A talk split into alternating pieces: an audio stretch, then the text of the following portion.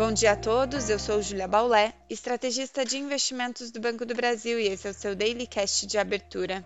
Hoje é sexta-feira, dia 9 de junho de 2023 e hoje pode ser dia de realização para as bolsas em Nova York.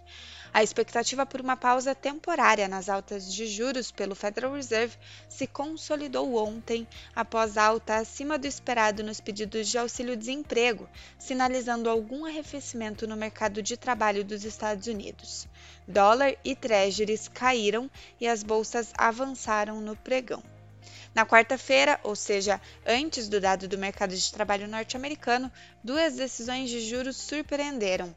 Os bancos centrais da Austrália e do Canadá, que tinham pausado o aperto monetário, retomaram a alta de juros. Com isso, a percepção de que o Federal Reserve seguirá elevando juros, ainda que decida pela pausa em junho, segue em discussão.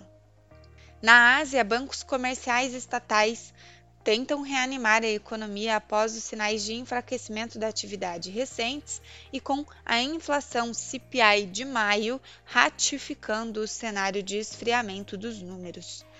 Dados fracos de atividade na China, mercado de trabalho nos Estados Unidos indicando alguma fraqueza, e dados de contração do PIB na zona do euro elevam as preocupações de desaquecimento global e imprimem cautela para o dia.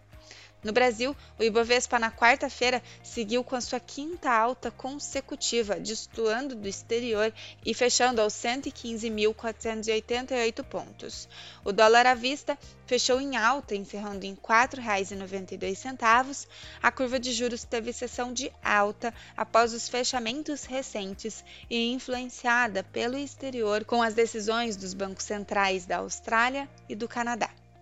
O mercado local volta do feriado, podendo se ajustar ao bom humor do mercado de ontem, ao mesmo tempo que os sinais mais fracos de apetite nesta manhã atuem limitando esse movimento.